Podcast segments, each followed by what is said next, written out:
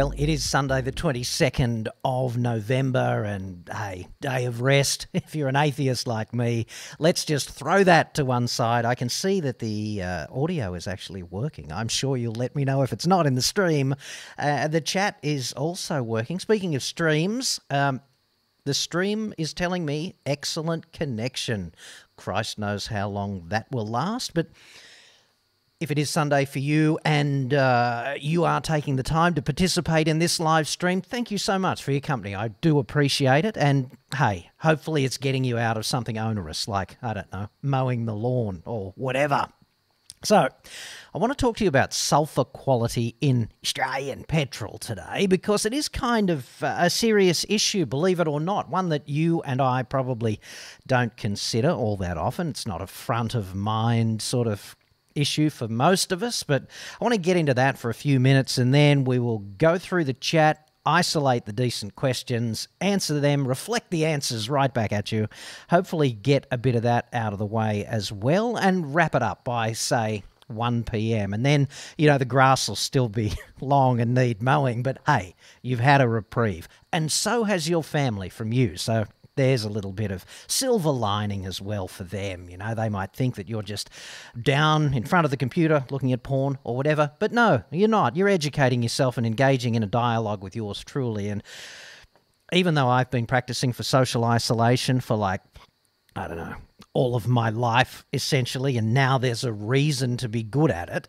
then, you know, it is nice to engage with the audience in a way that you cannot. You know, it's nice to engage with you in that way that you can't with a pre-recorded package. It's great seeing the chat just come up on the screen and you know, YouTube is telling we've got 78 concurrent viewers already and we've only been live for like 2 minutes. So hey, thanks a lot for joining me and let's get into this. It was prompted by a question from a dude named Ravi Chiba, who says, Enjoying your show and live stream, I tend to listen to the podcasts on the drive to and from work. Well, Ravi, mate, I'm terribly sorry to hear that. Nobody deserves that.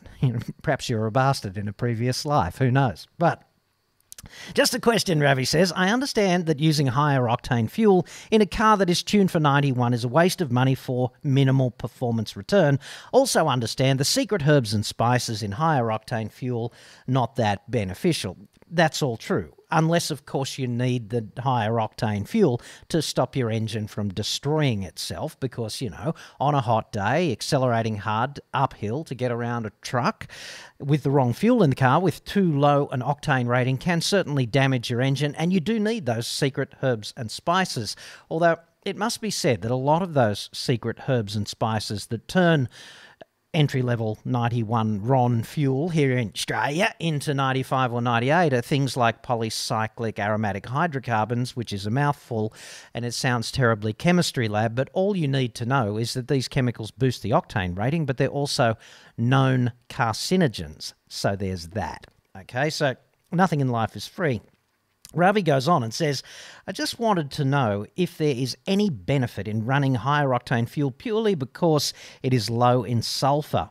Does the low sulfur fuel at 50 parts per million, which is the regulated amount for premium petrol in Australia, Ravi says, does the low sulfur fuel at 50 parts per million save dollars long term in terms of wear and tear on the parts?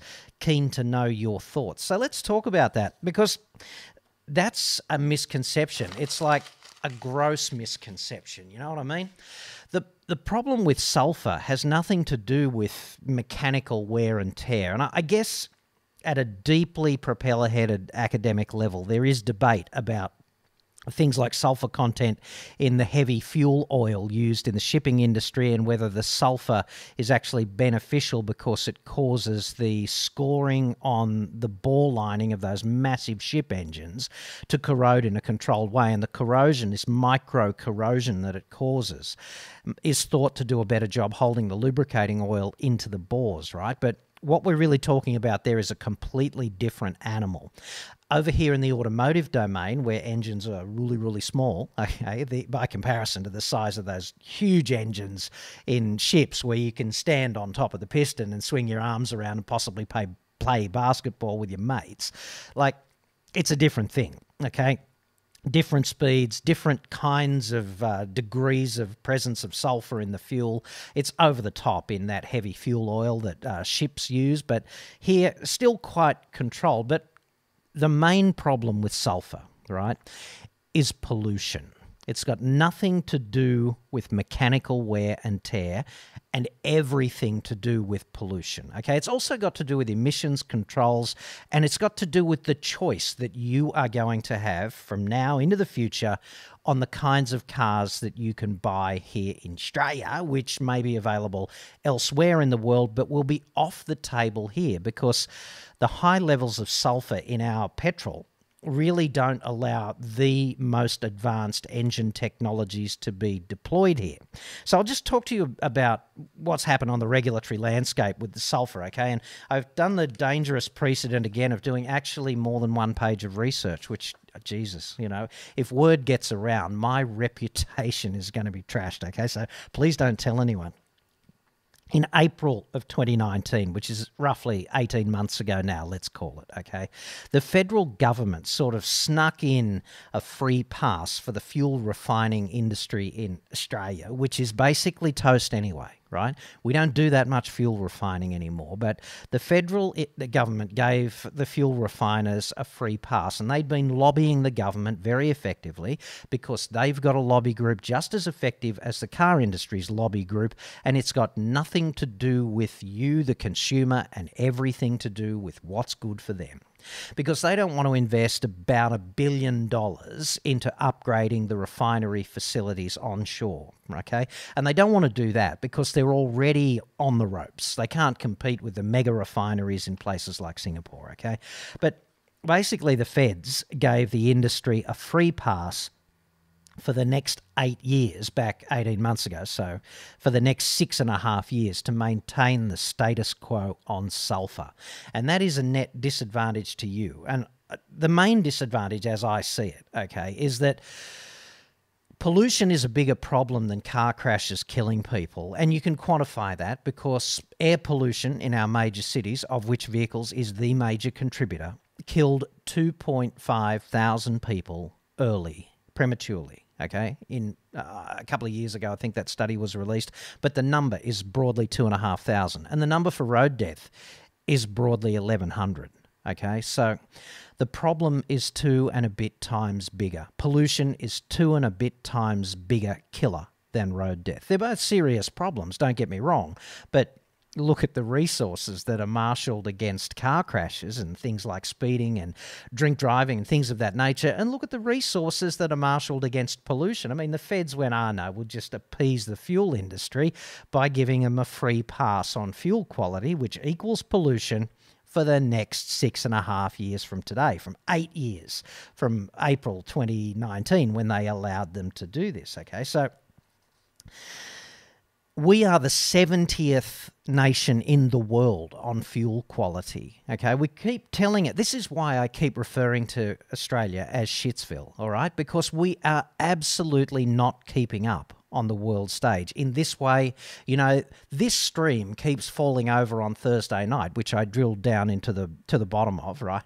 Called my internet service provider indignantly and said, "What the is going on?" And they kind of said, "Dude, it's just congestion because you haven't got fiber to the house. You've only got fiber to the node and, you know, it's nine o'clock at night and a whole bunch of gamers are there doing their thing, blah, blah, blah. What do you expect? And I sort of said, well, I expect the kind of internet connection I'd get in South friggin' Korea in a hotel. Like, I want upload and download to right and left hook me, respectively, and knock me off my feet because that's what happens in other countries. And, you know, plenty of people in Australia think that plenty of other countries are so uh, so far behind us. And when you go there, you actually do a bit of travel. It's just not the case. And fuel is a classic thing like that. So not only are we 70th in the developed world on fuel quality, but we are the last, the lowest country among the 35 OECD nations on fuel quality. Okay, and that is flat out unacceptable, at least to me, because of the impact on the population of pollution, right? In 91 octane gasoline, petrol, we are 150 parts per million. Don't worry about what that means. It's just like, you know, it's 35 degrees today or something. That means it's hot. 150 parts per million is a lot, and that's for 91 and E10, all right? In premium petrol, the limit is 50, and you think, oh, well, premium's heaps better then, isn't it? But in fact, in places like China and India and the USA and the EU and Japan and South Korea, they're all on 10 parts per million, all right, for all petrol. Okay, so that is a massive quality improvement. Basically, what the sulfur is okay, sulfur is a byproduct of crude oil. Sulfur is in crude oil and it needs to be removed during the refining process. It's that simple. It's a chemical process, chemical engineering, right? And our refineries don't want to upgrade the facilities to do a better job filtering the sulfur out. So, what happens when you burn it in your engine is that you get these oxides of sulfur, which are not unlike oxides of nitrogen, which came to light so publicly. Thanks very much, Volkswagen. Okay? The oxides of sulfur are just as bad, and they do also impact the catalytic converter in your car, the job of which is to convert all of those noxious things like oxides of nitrogen, unburned hydrocarbons, carbon monoxide, things of that nature. It just takes those chemicals and reforms them in the presence of a catalyst, which is usually titanium or uh, no, sorry, platinum. Titanium. Titanium wouldn't be very effective. Platinum. Okay, so for all these reasons, because oxides of sulfur are bad for human health and they impact on the ability of your car to manage pollution, basically, the tailpipe emissions that it emits. We need to up the fuel quality and basically the feds have just given the given the fuel refiners a free pass. And this is like axiomatic of the way the car industry has been doing business up until about 2010 in Australia as well. And what used to happen there was the Federal Chamber of Automotive Industries, which is a grubby anti consumer lobby group representing the car industry, would go and push the barrow, mainly for Ford and Holden, and say, oh, please don't adopt the stricter uh, exhaust emission standards because it'll be too hard for our member companies, Ford and Holden, to retool their factories to make engines that comply with the stricter overseas emission standards. And that's why the rest of the world jumps on uh, Euro 5, for example, and we take years upon years upon years to catch up. That's essentially the framework here. So you've got grubby little lobby groups from the car manufacturers and the fuel refining industry in this nation doing little handshake deals over lunch, presumably with politicians, to delay the adoption of all of these things. And it's got nothing to do with being a benefit to Australian society and everything to do with the appeasement of individual industry sectors at a direct cost to you and me because two and a half thousand people die every year as a result of pollution in our cities. They die prematurely, and it's generally not a fun way to go. Sometimes it's a, it's a matter of lingering with you know, breathing difficulties for years upon years, and sometimes it just increases the rate of things like heart attack and cardiopulmonary illnesses generally. And that's why we really need to get on top of it. Our premium petrol, which we think of as clean, but is re- really five times worse than the gold standard around the world in terms of its sulfur content, it also punches well and truly above its weight on these chemicals called polyaromatic hydrocarbons, polycyclic aromatic hydrocarbons. Anyway, they're carcinogens, right? They just happen to boost the octane rating. And if you're wondering about diesel and where it fits in, because typically we think of diesel as a filthy fuel, okay, diesel is already at 10 parts per million in Australia, at least as I understand it. But the problem with diesel is that we are out of step here in terms of the cetane rating, which is roughly the same thing as what the octane rating is for gasoline. And we're also out of step in terms of the density of the fuel here. So, what this means is even though the vehicles that are currently imported into Australia are compliant with Euro 5 emission standards, the fuel that we burn in them is not good enough to allow those vehicles often to achieve that compliance. That's essentially what this means, okay? And I've got no doubt that most politicians cannot wrap their brain around this issue. I've also got no doubt that the lobbying on the behalf of the fuel industry and the car industry is extremely effective. And there's no uh, similar lobby group for the Australian population, right? There's no dude going down to Canberra with 10 grand in his pocket and taking a bunch of politicians out for a long boozy lunch saying, hey, dudes, it's re- it'd be really good if you did this for the people because blah, blah, blah, blah, blah, blah, blah, blah, blah. Here's a 50 slide PowerPoint presentation and some glossy handouts on that in the way that lobby groups operate, right? There's no one lobbying for the people, and we're therefore and engaged. If you want what's right, if it's the job of regular uh, regulatory uh, agencies to do what's right, we don't have a what's right lobby group. We've got this industry and that industry, and they're all sort of doing these deals under the table, feeling each other's wedding vegetables, metaphorically, and it's ugly and it's not the way the joint should work. Anyway, that's kind of what happens. It gobsmacks me that we are worse on this than India and China because you see all of those images of popular culture images of pollution in China, for example, right? The Beijing Olympics, right? It was a classic for images of that nature.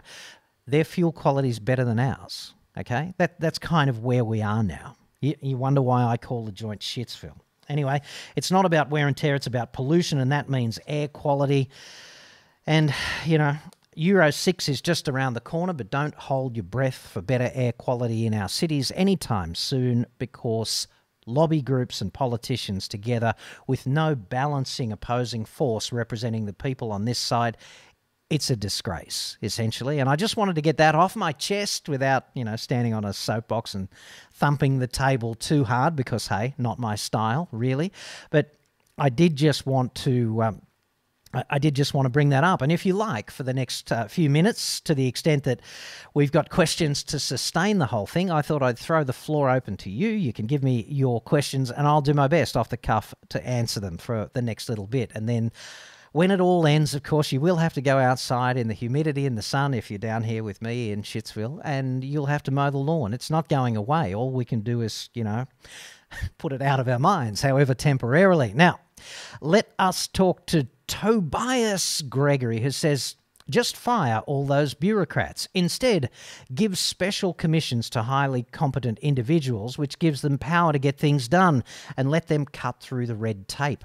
Yeah, we'd need a balance, checks and balances that would stop the lobbyists from infiltrating that kind of process with their tame PhDs, right? Because that's the thing as well. I agree with you that what we need to do as a society, Tobias, is we need to reaffirm, if you like, how vital the role is of the technical expert. Because look at humanity and look what we all enjoy. Like, we're all sitting here today on Sunday doing this, you know, allegedly on our day of rest from allegedly working from home or something in the middle of a pandemic and doing this miraculous technology based stuff. Okay. And it really is a miracle to be able to do this and to get in a car and have it just work and to turn on a TV and have it just work and do all of that stuff that we take for granted. And the only reason that happens is science and technology, right? The software and the hardware. And that doesn't just happen miraculously. We didn't certainly get a bunch of politicians together and a bunch of lawyers and sit them down in a room and say, hey, humanity's sick of living in caves. Just sort this out and make life better. You know, we're dripping in food at the moment. We've got a, a, crisis of overfeeding humanity, at least in the developed world. The, the crisis is not, hey, we're on the cusp of starvation, as it has been for a couple of hundred thousand years. The crisis is we eat too much because that's the way our biology is wired, right? Like, this is all as a result of technology uh, uh, and science leading the charge to technology that solves all of humanity's problems. And yet, when you look at how our regulators operate in the turd mine, okay, they don't value the people who keep the joint running in this respect at all. In fact, they get rid of them at the drop of a hat. Their opinions are often sidelined, like, oh, la, la, la, la, la, don't want to hear that because it's just inconvenient in the way that the truth often is. So, yeah, I agree with you.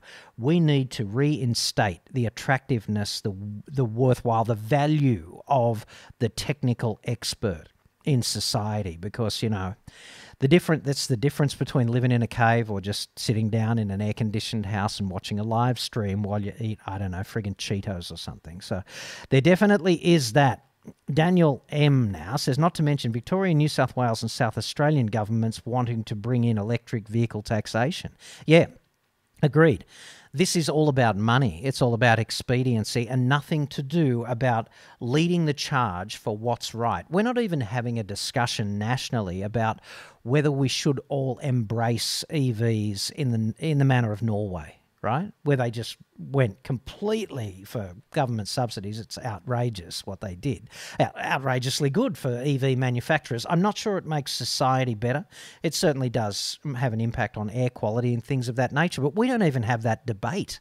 And the problem with debate in society at the moment is everyone shouts at each other. I mean, just look at the comments feed in any of the social mediums. Look at the comments feed on YouTube. Look at it on Twitter when somebody uh, puts forward their point of view. Nobody gives anybody the benefit of the doubt, and we don't certainly try and steelman anyone's argument and say, what's the best possible interpretation of what you said? We always take, seemingly, or there's a default proposition among many people, always to take the worst point of view the worst possible interpretation of what you did or what you said. No benefit of the doubt is given, and we end up in this incredibly uh, polarized. Uh, sort of bullshit economy where we're all just shouting at each other. And that's not how problems get solved, frankly. What we need to do is give everyone the benefit of the, of the doubt. We need to uh, arrive at a jointly agreed on, supported by reason, set of facts and then debate what we should friggin' do about it. At least it seems obvious to me, but perversely, in an age where we've got more technology than ever before, it seems very difficult to agree on the facts, and I hate that. Anyway, Phil Tomlins, Tomlinson now says, do you think there's less risk buying a German car in Europe than Australia because there is greater support? Or would you still advise against buying BMWs, Audis, and Volkswagens wherever you live? That's a really good question. You know, the only place I've ever owned a car is Australia, and the only place I've ever advocated for uh, consumers is Australia.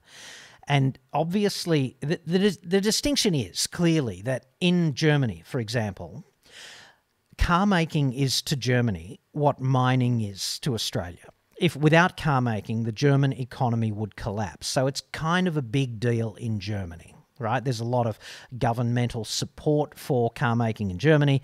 And, you know, taxi, Mercedes Benz are taxis in Germany, right? Because they're made there. And it just makes sense to uh, use the local product, support the local industry, whatever. And I assume the product is at least somewhat better supported there.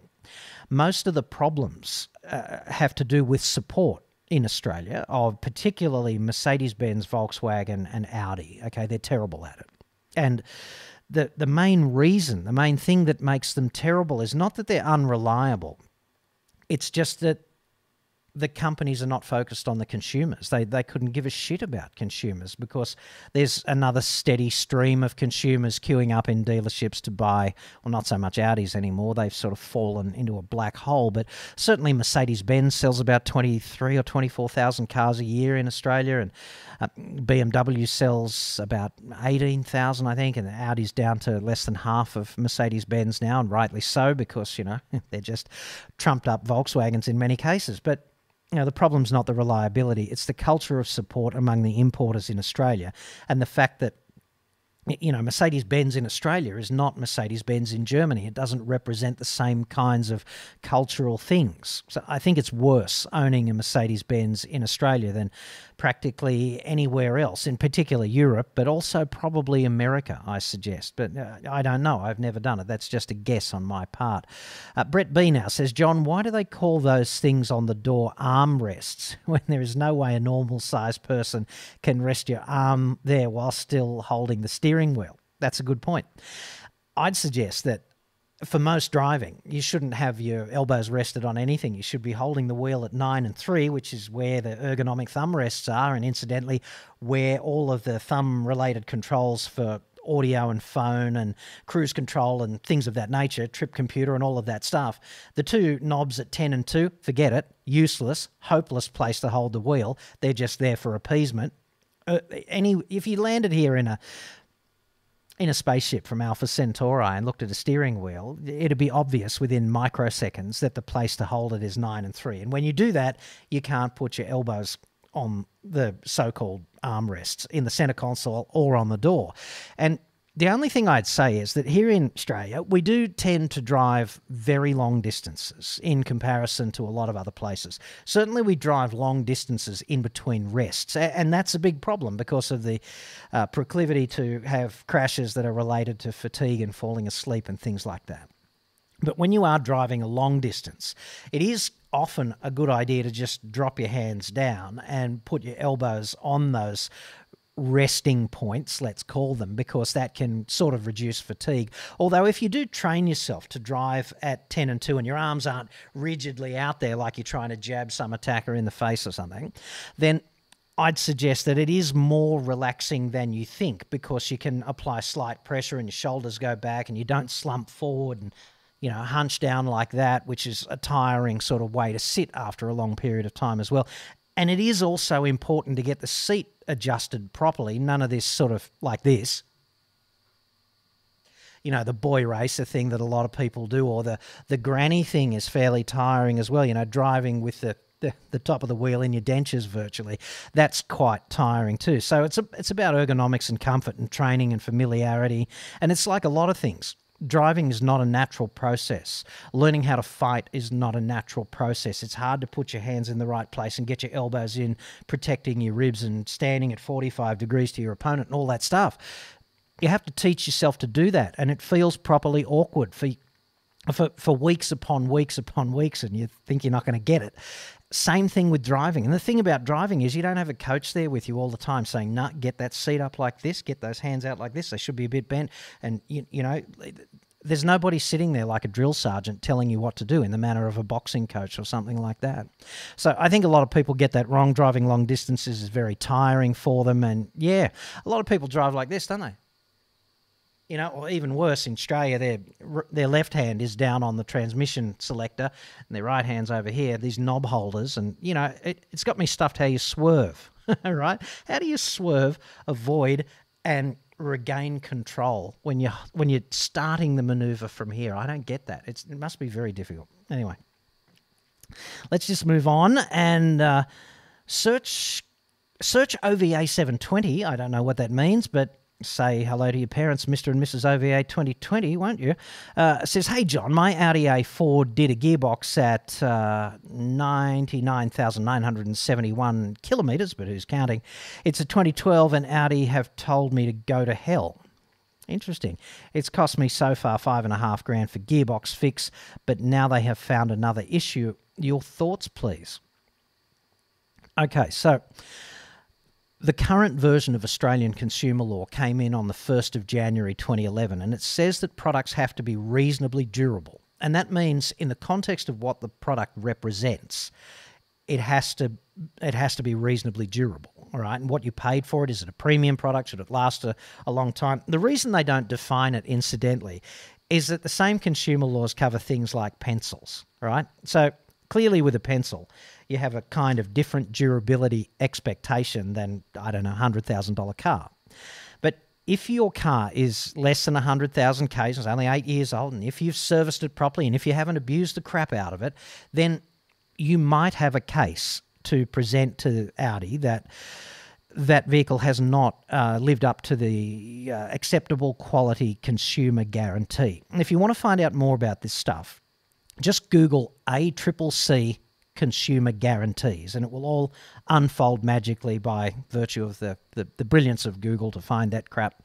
Okay, you can do your research endlessly on that, but what I would do in that case, if we're talking about a great deal of money and possibly a great deal more money, I would spend half an hour of my lawyer's time, right? I'd find a local solicitor who knew about consumer law and was not afraid to be an advocate for you and just book half an hour with them and lay it all out and just get them definitively to tell you one way or the other whether or not you've got a consumer law case that you can take to Audi or whether it's a shot duck and you're just paying for it.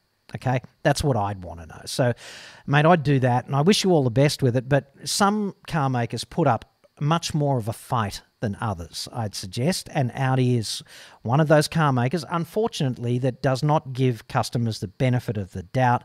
They don't seem to think that they're required to comply with consumer law in, in terms of the way they behave. At least that's the way I see it many times um, when I talk to consumers who are in a position not unlike yours. So that's the way I do it, mate talk to a solicitor. You need an independent advocate. You need someone who understands the granular detail of the law, and they need to tell you if you've got a case or if it's a shot duck. So, mate, have a crack at that. Get back to me. Let me know how you went. Make sure you let me know that we spoke online because, you know, someone my age, head like a sieve, doesn't even know who he is half the time. So, now, um, truck driver, I think, sounds like. BWD says. Has there been any research into the adverse effect of sitting too close to an airbag when it activates? I would imagine there are a lot of people, usually the elderly, who are putting themselves at risk. Yeah, absolutely.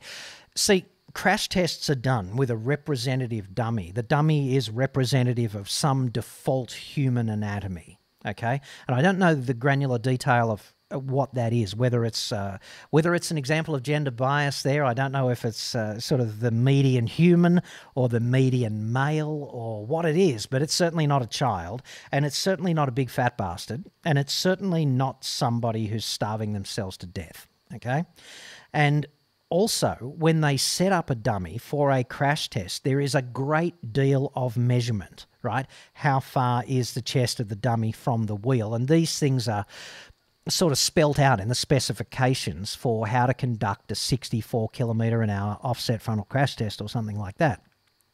So when you go to the ANCAP website or Euro NCAP or one of them or IAHS, whatever it is, okay, there is a uh, a whole technical it's like it must be like the world book friggin encyclopedia of compliance standards for those tests and when you see the results it's for that representative dummy sitting that regulation distance away from the wheel. And anytime you change those parameters, you throw the results out the window, right? They just they're not as representative. So sure, if you are sitting on top of the wheel or too far away, or if you're much larger or much smaller than a representative human, then that's a problem for you because you can't guarantee how well or poorly that uh, protection system is going to function. Okay, uh, th- and there's no way to get around that. There's no way to know. There's no fudge factor you can eh, you can implement. But certainly, it is a mistake to spoil the deployment or get in the way. Okay. And one of the other things I should have mentioned earlier on the stream was, you know, if you are driving like this with your hand across the wheel or like that, you know, then what's going to happen if you crash in this position? Okay. Well, what's going to happen is if you do it with your left hand, I can't do that at the moment, but if if you do that with your left hand, your arm is going to, or your right hand, your arm is going to de- uh, spoil the deployment of the airbag, right? So the life saving protection for your head and your chest, kiss it goodbye. And also, because airbags deploy at like 250 or 300 Ks an hour, it's going to fire your limb back into your face, which is also less than ideal. I think you'd agree. So, you know, I'd want to be wearing a Rolex because if I was going to have a scar in the center of my face for the rest of my life, I'd want it to say Rolex or something and not, you know, Casio, whatever, Timex. Because uh, I'd want to be, I'd want to be identifying myself as a premium idiot, not the other way around. So yeah, what you should be doing is sitting sort of that optimal distance from the wheel, where your elbows are comfortably bent, not too far away, definitely not too close because you can never reverse engineer that. You can't say, oh, I'm about to crash, I'll get all that crap right. What you've got to do is you've got to be prepared for that, you've got to be in the right place. It's really dangerous, for example, uh, for this happens all the time to mothers, incidentally. So if you are a mum with a young kid, you got a kid in the back, right, in a cradle, forward facing sort of uh, child restraint capsule thing, and kid drops the bottle. They drop the bottle into the uh, footrest directly behind you or you know maybe on the passenger side behind you. And the baby starts crying because oh jesus where did my bottle go? How did this happen? Why are you not rushing to my aid? And of course the way mothers in particular are wired to protect to, to respond to the cry and, and react to it typically reach around like this right? And that's a good that's it's a really good way to crash because your hand does that, moves the wheel, you hit something, you're out of position.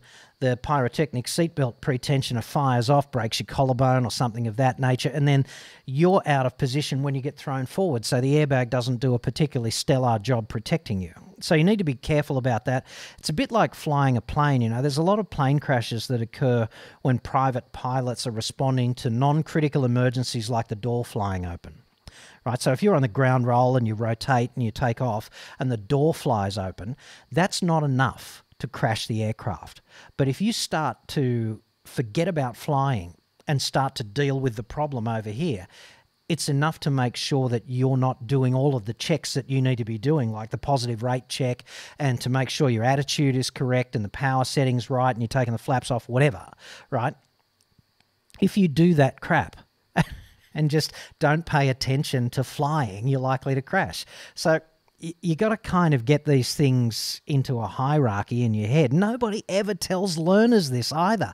Stuff can happen. It's not mission critical. Find a safe spot, pull over, solve the problem, don't crash. Let the baby cry for as many as, oh God, 90 seconds. They're never going to be standing in front of a group of people and saying, My mother, that cow, that day, when I was 18 months old, she let me cry for 18 months, 18, 18 months, for 18 minutes, 18, whatever.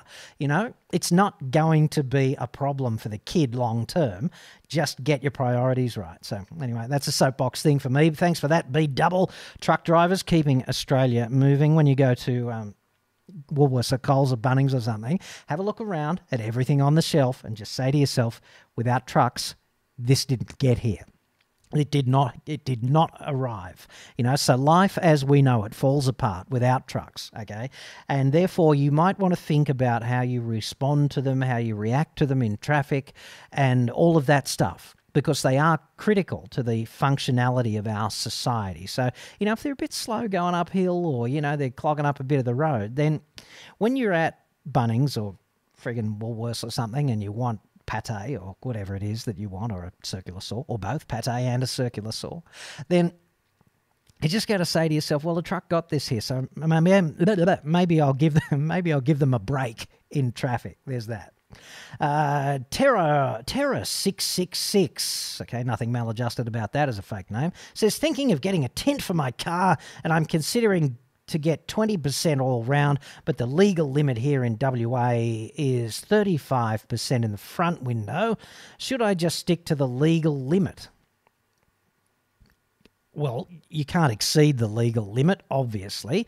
So 35%, uh, you know, don't exceed it. But then I'd want to see it installed in the car. I'd want to go to a showroom and have a look at a car with that installed and go, yeah, I can live with that. Okay? Like how hard is it? Try before you buy kind of thing. That's what i'd do. I certainly wouldn't go beyond the legal limit though because if you do that it's just a great way to get stopped and defected. And then you know uninstalling tint is one of uh, life's great grudge activities. You don't want to do it.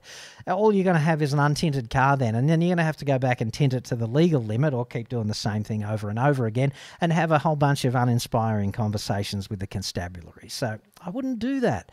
To me, that's just kind of a waste of time.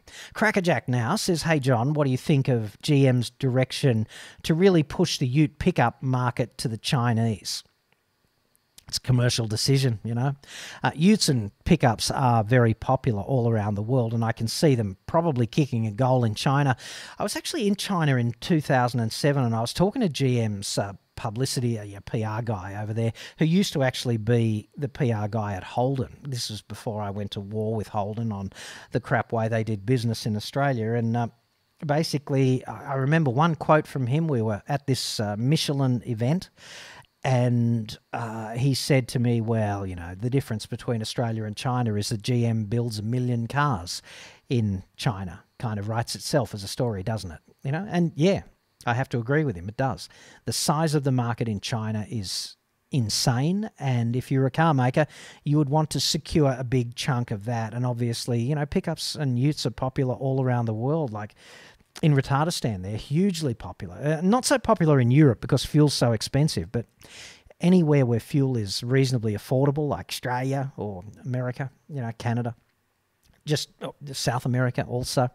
Uh, certainly very popular in the Middle East, obviously, because they're not short of a, a, a drink over there, are they? You know, let's keep going. Uh, Clifton Manley now says, My son rides for Domino's Pizza. He's threatened daily by car drivers for doing the speed limit. Yeah, I get that too. You know, this. I, had a chat to a. Oh, it, it wasn't a chat; it was an email from a paramedic. But I've had this chat with paramedics, and the the remarkable lack of sympathy that everybody on the road has for everybody else on the road and the remarkable lack of empathy and cooperation it just gobsmacks me because I got to tell you the first time I went to Los Angeles right I was in my 20s I guess. And I went there for work. We were covering a car show in Illinois. We flew into LA we had a couple of days in LA we hired a car and my mother was so um, she's very middle class, my mother, and uh, she she was down on me going because in Australia, okay, all you ever hear about retardistan is people getting shot, all those guns, right? And we're on one of the notorious freeways in LA, the five or something, and because everything's mirror reverse, this is my first time driving on the wrong side of the road, sitting on the wrong side of the car. It's all very confusing.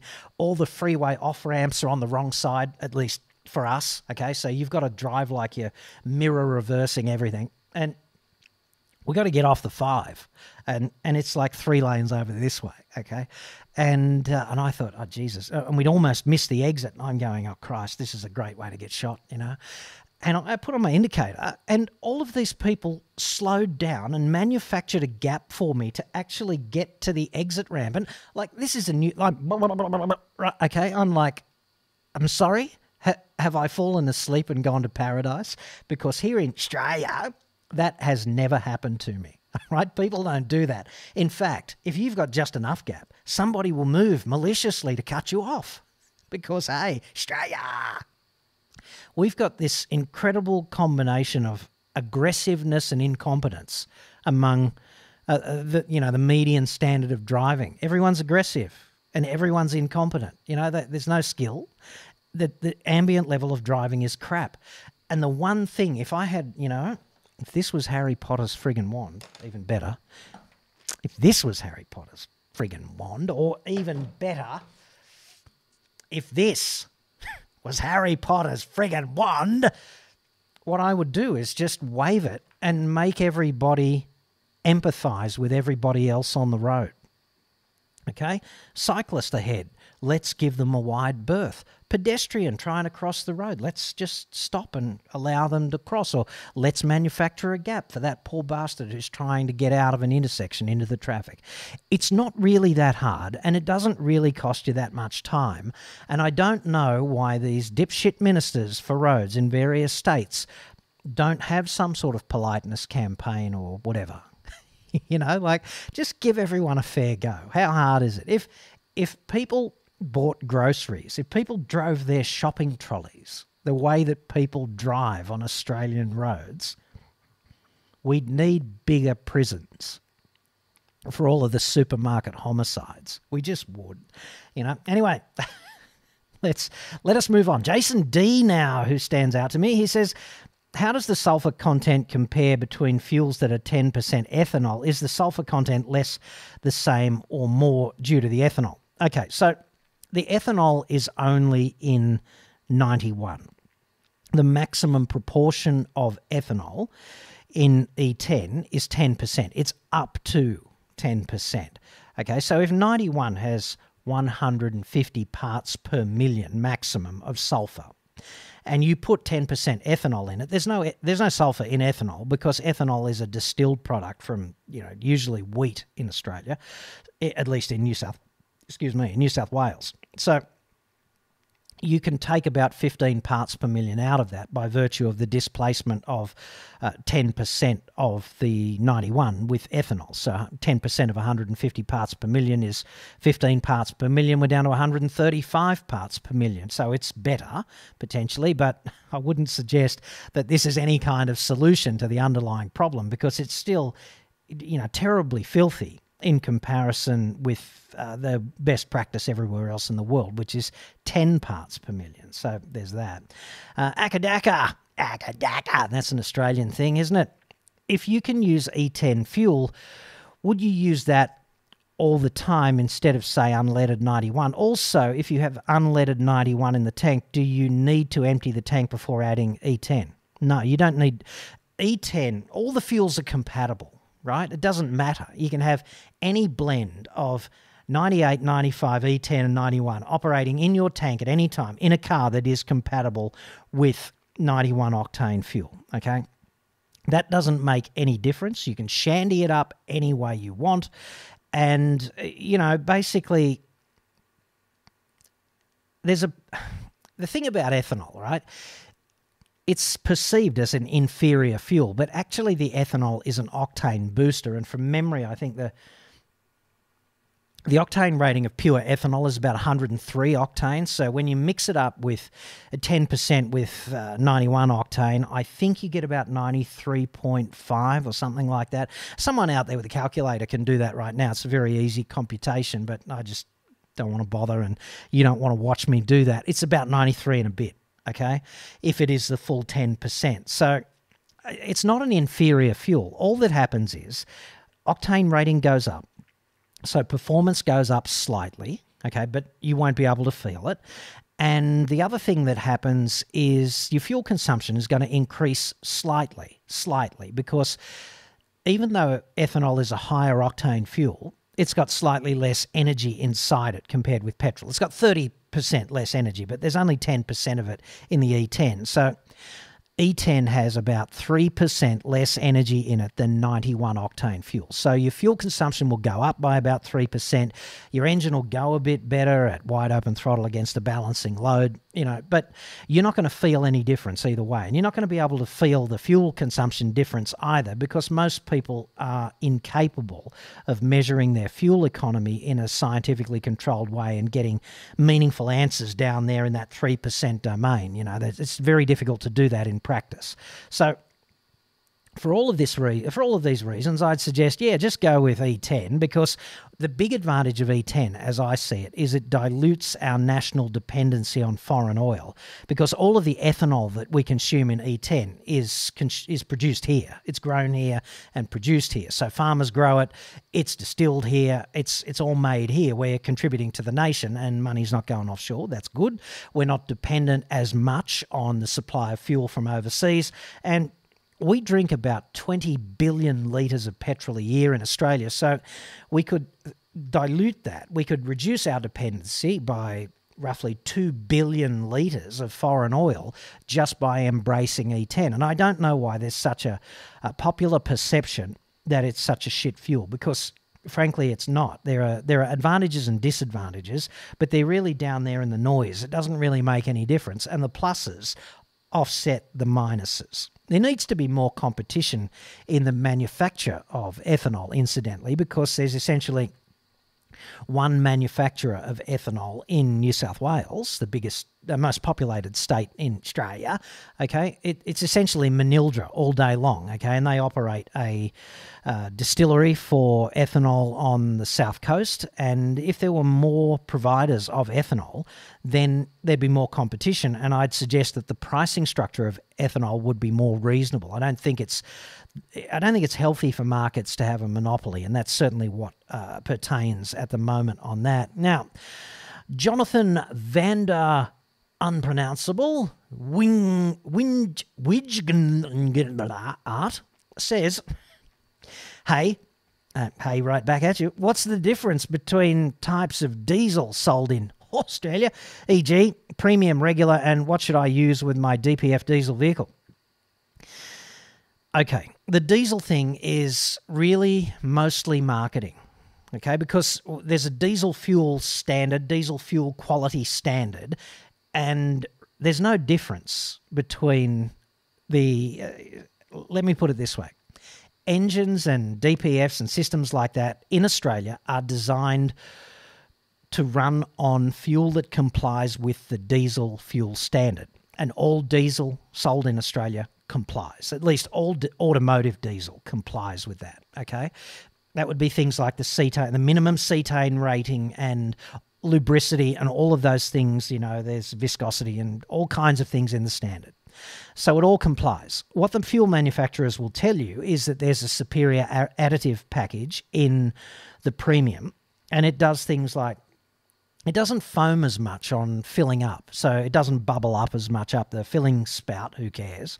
And they will talk about cleaning your engine, but I'm not so sure that dirty engine is a thing, okay? Because the fuel pumps up the high pressure end of a common rail diesel engine, the fuel pumps and the injectors, they're very precise things and they don't get dirty. And if they do get dirty, it costs you heaps, okay?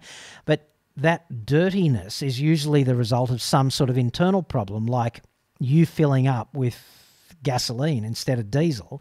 And because gasoline doesn't lubricate the pump, it spalls the shit out of the hardened faces that deliver the pressure to drive the injectors. And all of that swarf and those filings and all of that, you know, stuff that falls off, that that spalls off, I guess, just flows downstream and screws your injectors. And I'm not seeing a long term uh, trend towards the failure of modern diesel engines as a consequence of running standard diesel. So I'd suggest premium diesel's mostly marketing. And if you want to buy it, it's not going to hurt, but I don't see not buying it as being a disadvantage for a modern diesel engine with uh, you know, DPFs and all of that stuff, the piezoelectric injectors and all of the expensive stuff to fix. I'm, I'm not seeing the fuel quality standard for diesel being an issue there. It certainly was before we had the 10 parts per million limit on diesel in Australia, but not so much now, I don't think. Now, uh, we've got Mark Valme. Now, apologies, Mark, if I mangled your name there. V A L M E, how else would you say it? The Mark 8 Golf R would you wait for it to come out and then wait for dealership prices to come down, or is it shit and just get the Mark 7.5 fan from America? Well, Mark, what? Uh, thank you for being a fan. Uh, what I'd suggest is whenever a new vehicle is deployed into the market, and particularly a halo car like a Golf R, all right, there's a whole bunch of people who've been waiting for it, so there is a flood of demand prices, uh, actual transactional prices, are set, if you like, by supply and demand. And when you pump up demand and supply is whatever it is, then the price goes up. Yeah, that's just how this works. So I would certainly wait until demand Uh, recedes back to normal cruising altitude. And I would also wait in case there are bugs like you know teething problems that need to be fixed.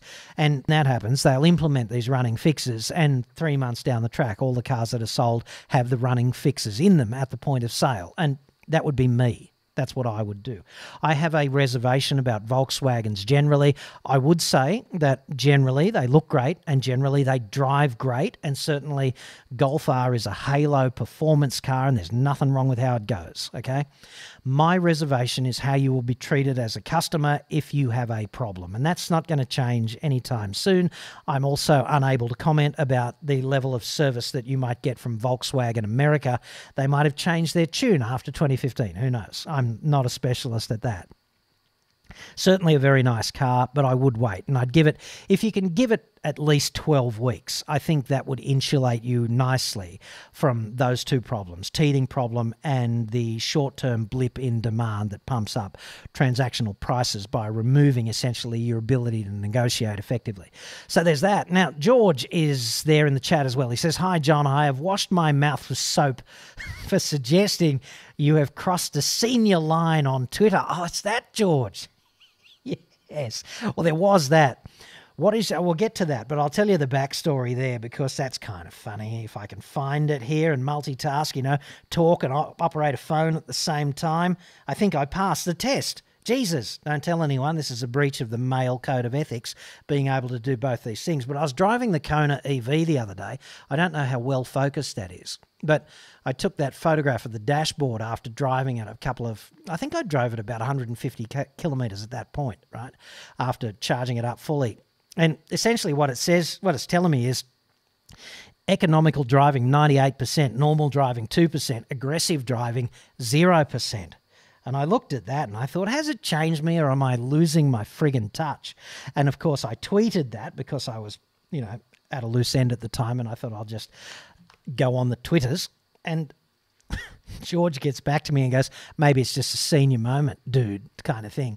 Anywho, I pointed out to George that I really wanted to uh, age disgracefully, and this wasn't cutting it. You know, this this horrible driving style wasn't cutting it. So, anyway, thanks for engaging with me, George, on Twitter. I appreciate it, mate. Now let's answer your question. What is your opinion on the new BMW M340i? It seems like a good compromise between the 330i and the hardcore M3.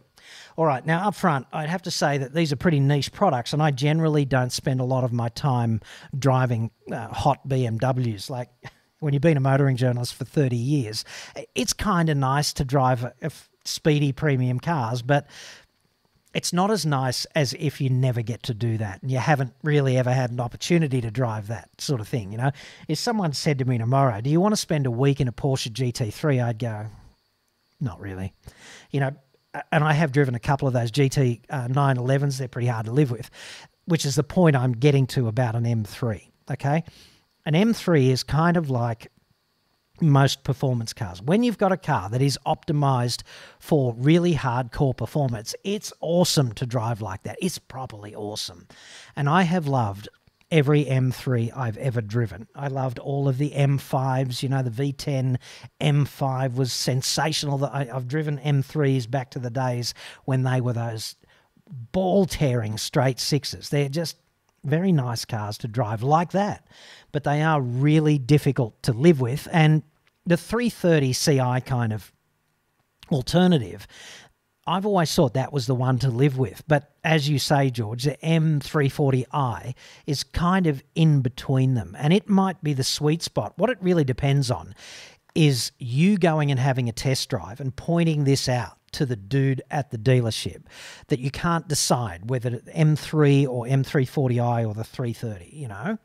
And then it just depends on your own personal epistemological calibration you know, which one do you believe is the sweet spot for you? Because a lot of people love their M3s and a lot of people loving them are just driving them in traffic every day and they statistically never have a thrash. And they never drive them on a public road in the manner that they're able to be driven because hey essentially you can't because you haven't got the software and if you did it would be grossly antisocial not to mention highly illegal and your license would go quickly on holiday. And so you know, a lot of those people love the thought of having an M3. It's it's beyond enough for them. It's a statement. It's my M3.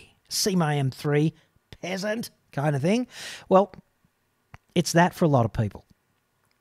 But in the domain of driving on a public road, I really do think a 330 or an M340i might be the sweet spot and you might have you might actually enjoy that car more even though you might enjoy being seen in an M3 more kind of thing. So anyway, thanks for the tweet, George. I did have a laugh at that. That was one of those rare examples on Twitter where you know somebody's kind of given it to you, but they're giving it to you in a non malicious way. We're just all blokes having fun, having a bit of a shot at each other rather than straw manning each other and getting out the sword because, hey, you, the rest of your life is crap. So I'll stick it into someone kind of thing.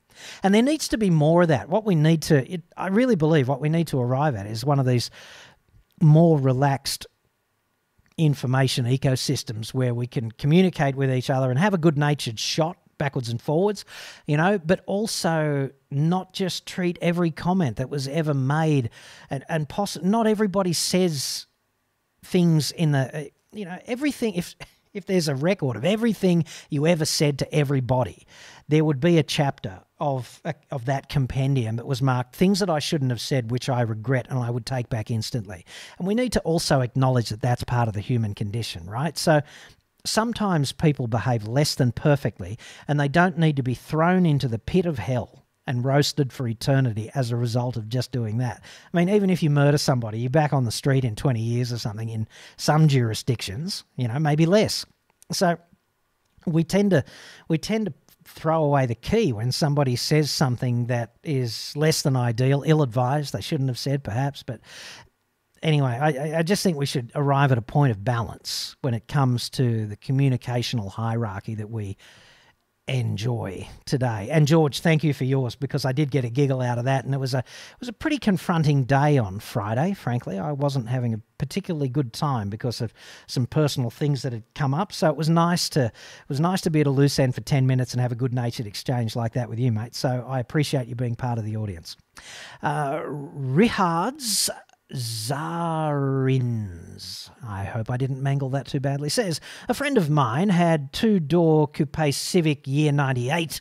He put in 95 and that car just kept going until he lost his car. Literally, he parked it one place and it wasn't there after a while.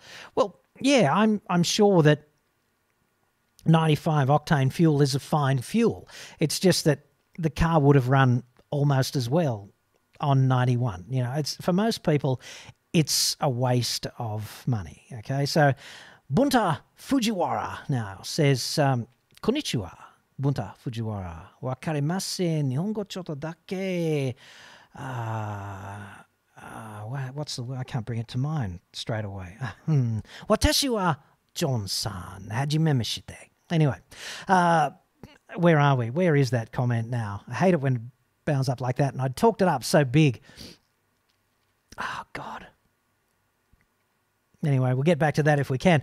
George, and a different George now, says, I currently have a Lexus IS350F Sport, love the brand and customer service, but their technology is failing rapidly, falling rapidly behind Set Germans.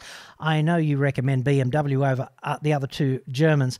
Yeah, look, I, I think Lexus has Toyota syndrome to some extent. Their designs are somewhat dated and they tend to think that things like Apple CarPlay and Android Auto are revolutionary and we might get around to it one day. So, yeah, if I was going to buy one of those premium automobiles, right, it would have to be a uh, it would have to be a BMW because I really think BMW is true to their ethos, which is the ultimate driving machine. I think they strive for that in many ways. They don't always achieve it.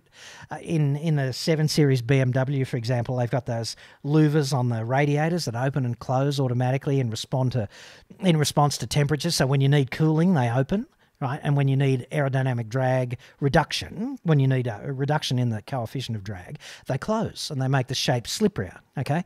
And to me, you know, if you've got $400,000 to spend on a 7 Series, do you give a shit what the price of fuel is or how much you're buying? Uh, so why bother with the aerodynamic drag thing? It doesn't make sense. In, in that sense, it's an ultimate appeasement machine, environmental appeasement machine, uh, you know? But generally, BMW tends to be pretty damn good at its uh, at its ultimate driving machine thing, and certainly they look after customers, in my experience, better than uh, the other two. You know, Audi and uh, Mercedes Benz. They're just better at that. So, and I know this because what's happened to me several times is I, I, get complaints referred to me from various owners of various brands. And every time, without exception, when I've referred one of those complaints to BMW head office, it's been a case of being let down a little bit by the dealer, but head office has given the dealer a course correction and uh, deployed the appropriate technical uh, support when necessary. And those frowns have quickly gone upside down. And there have been two different public relations managers that I've referred those uh, complaints to. And the business has functioned the same way in under both of those PR uh, management styles. And you know, I don't do it very often, but when I do, the frown goes upside down when the complaint seems legitimate from the customer, and uh, that's very impressive. And you don't get the same sort of response from head office at Mercedes Benz or Audi. You just don't. Okay, so that that's my principal. Um, that's my principal observation there when it comes to uh, you know when it comes to buying a premium car. Nobody expects to get one of those uh, one of those problems, but obviously when it does happen, it's nice to have a better style of support. And and Lexus is really good at that, but the product's not premium German. You know, it's it's almost premium German, but it's it's not. You know, so there's that. Back to Bunta now. I found Bunta's uh, Bunta's uh, chat, which is what the, all of that stuttering was about in my last response, because men can't multitask. You can't scroll and talk at the same time. And if you think you can, you're just self delusional. That's how it is. So, Bunta says cyclists riding three wide in an 80 zone while an empty bike path runs parallel. I get that. I get that. Okay. And what I'm suggesting is that all road users behave responsibly and diplomatically and pragmatically and with empathy to all other road users. So, to all of you cyclists out there doing shit like that because you can, you're giving every cyclist a bad name, you know, and you're, you're amping up tension on the road where you need not. If there's a bike lane, friggin' use it. And like if you're a pedestrian, pedestrians are particularly vulnerable. And what I'd suggest is if you're driving a car, do everything you can not to crash into a frigging pedestrian. Like, this should not be a revolutionary suggestion. It should just be, oh, yeah, I'm going to drive a car. And one of my default settings that cannot be changed is do everything I can not to, not to crash into a pedestrian or a cyclist. But if you're a pedestrian, how about you don't put yourself at risk? Or a cyclist, right? If you're a pedestrian and the little green man comes up and you're walking across, how about you walk across briskly?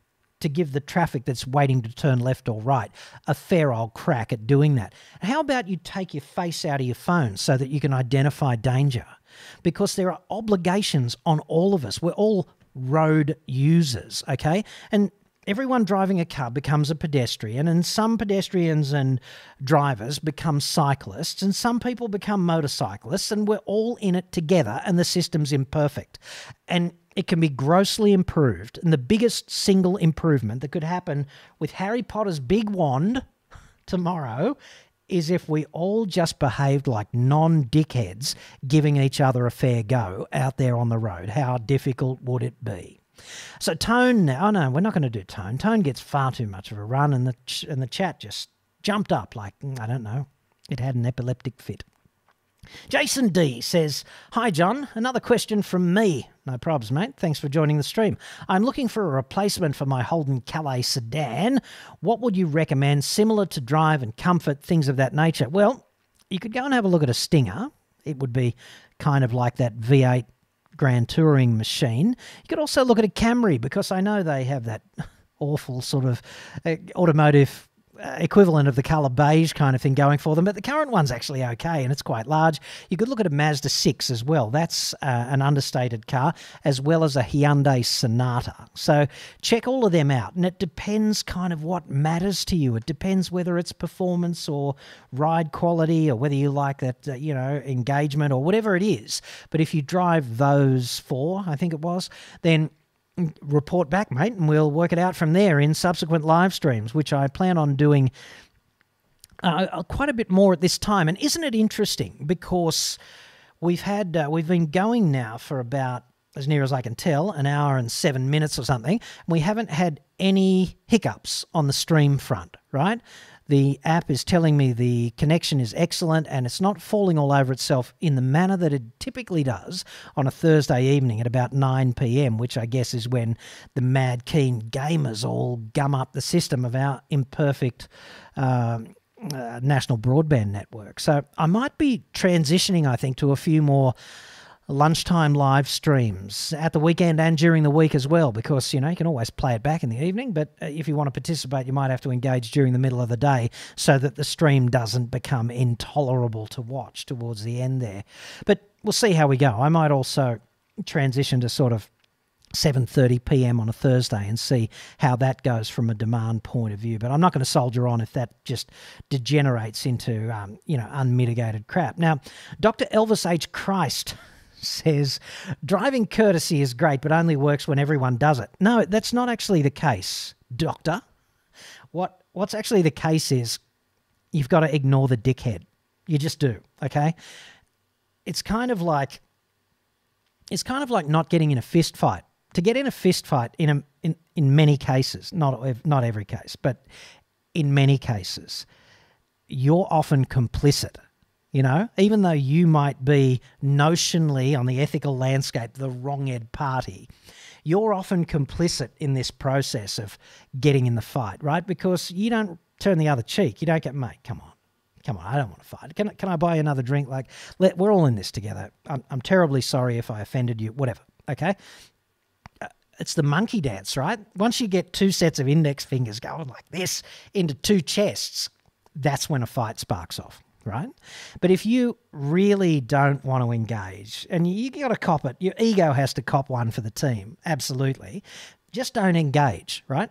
So if somebody cuts you off in traffic, you can uh, you can use the horn illegally and flash the lights at them illegally. You can overtake them and cut them off illegally, and then you can brake test them illegally, and then they can get out with a screwdriver and jam it into your chest illegally. Or in a parallel universe, the reasonable universe, someone cuts you off and you go, dude, you're an asshole. And you just drop back and you keep driving and you just roll with it because we're all stuck up on assholes out there on the road, but you can do your little bit to un-asshole the driving environment. You just can. It's not that hard. So, uh, Dr. Christ goes on and says, it's hard enough to even get most idiots to put down their phones and pay attention. Yes, it is difficult to do that. You can't expect everybody on the road, sadly, to be diligent uh, you can't expect them to manage distractions. You can't expect them not to be hyper aggressive assholes, particularly here in Australia, where that kind of thing is a big problem, particularly in our cities. So, all you can do is mitigate the risk and control your own behavior. And that's got to be your primary job if you're holding the steering wheel. Mitigate risk and just don't amp up the aggression in your neck of the woods. And I would have to say that I have not always been perfect at either of those things. But as I age, I am seeing the benefit to being better at it. And, you know, that's one of the things we can do, isn't it? We can aspire tomorrow to be better than we are today. It's like exercise, right? I always talk about exercise and the purpose of which is to make you it's it's to crush your soul and leave you a withered husk, and to demoralize you completely and to reinforce how pathetic you are physically. Okay? That's what exercise is, really. Don't believe any of this self help shit. That's what exercise is. That's what it's got to be. And therefore, the motivation to, to exercise tomorrow springs from the desire to be incrementally, infinitesimally less pathetic tomorrow, but to still have your soul crushed and that's the only way exercise works. That's how you get better. Driving's like that. It's a crap environment, generally. You know, it's not fun. Driving's fun. Uh, heel and toeing back from fourth to third at 6,000, uh, 4,000 RPM or something, 5,000 in a good car, heeling, heeling, heeling, heel and toeing back at about 5,000 RPM in a good car, hard under brakes into turn one. That's awesome. Okay, that's driving. Just being in the car in a city, that's shit. It's intolerable shit. Okay, and all you all you can do is treat it like exercise. Just make your relationship with that process slightly less intolerable shit tomorrow. It's still going to crush your soul, okay? And that's allowed because that's the way life is in so many different ways. I'm not a feel good guy. I'm, I'm a pragmatic drill sergeant. So there's that. Remus now, Remus Laurentius says, I agree with what John said. Well, that, that's not a prerequisite of being part of the stream, but thanks. Says, just because some people act like jerks doesn't mean we've got to be mean and hostile to everyone. No, it doesn't. And you, you don't even have to do that like this is something you do for the other guy. Okay, you're not doing it for him, you're doing it for you.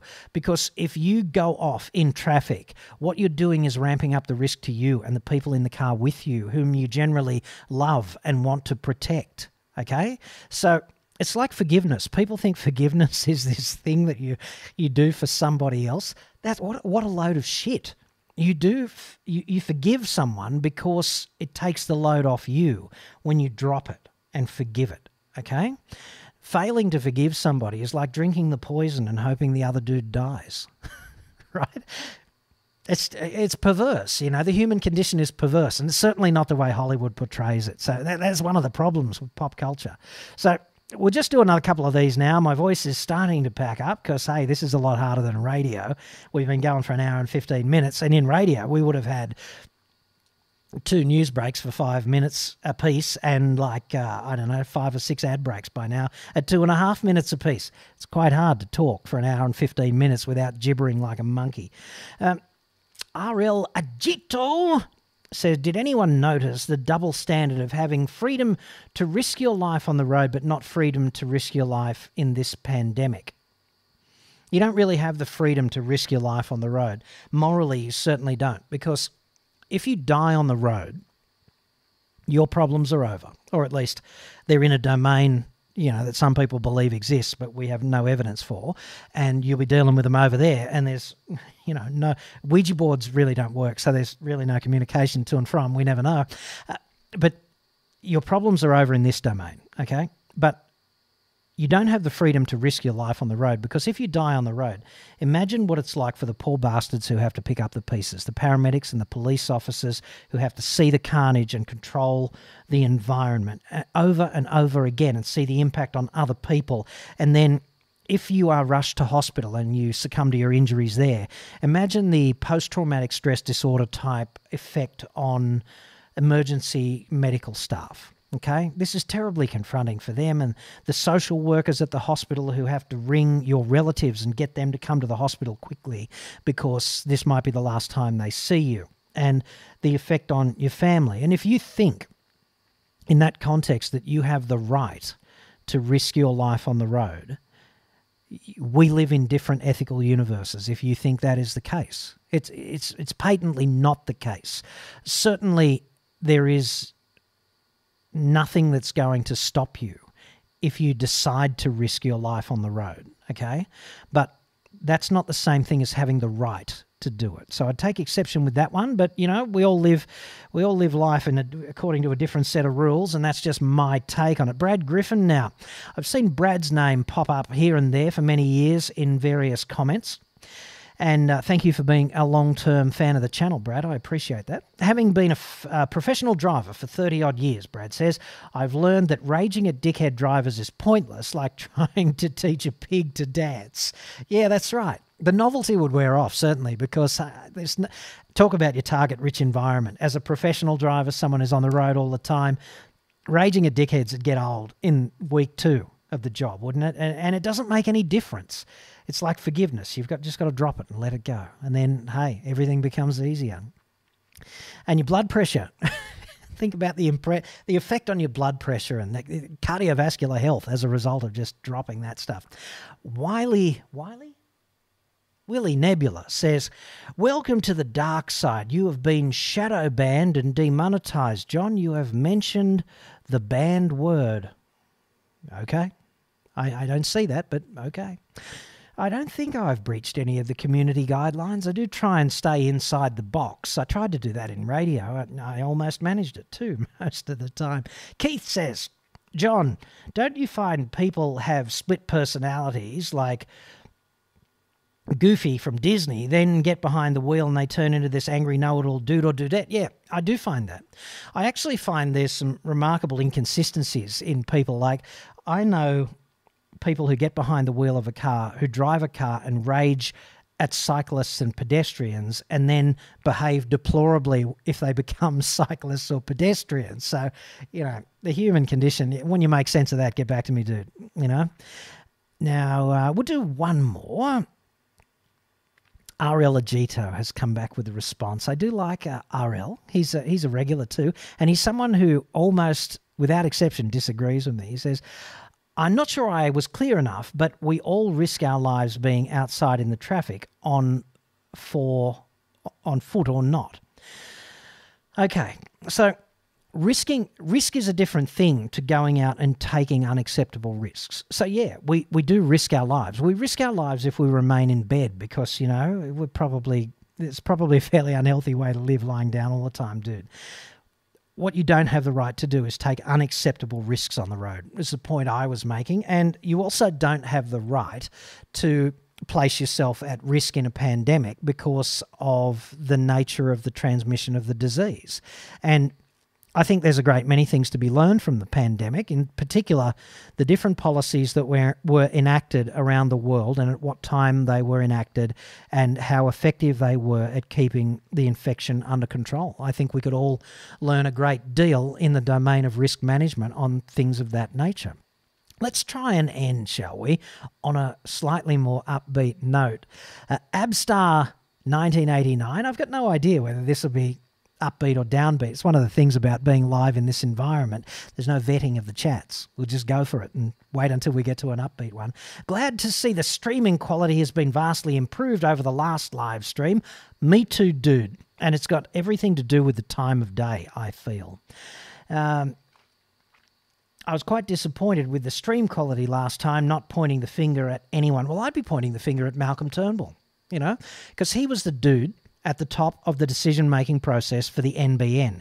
And if we all had fibre to our homes, this same level of congestion would not take place when you know everyone's using the internet at 9 p.m. and all of the investigation I've done has led me to the conclusion that this problem cannot go away for me at that time and that's just another example of your tax dollars at work although not effect not as effectively as tax dollars at work for other people in other places.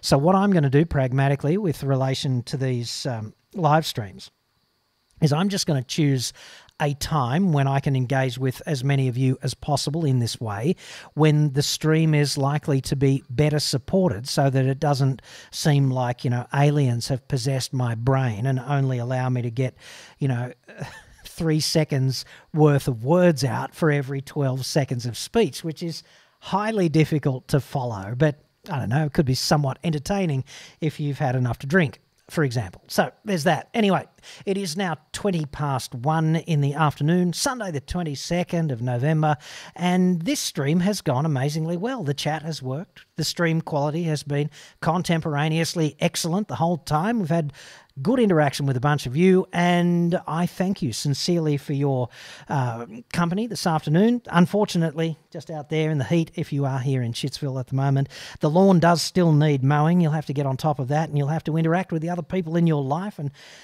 this may not be entirely an uplifting process, but I thank you for your company this afternoon. And we'll be back.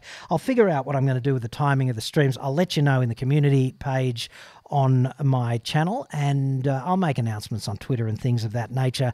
And if you subscribe and hit the bell notification icon, obviously you will get a desktop alert when I go live as well. So there's that. Anywho, that's it from me. Thanks very much for your company. Enjoy the rest of your weekend.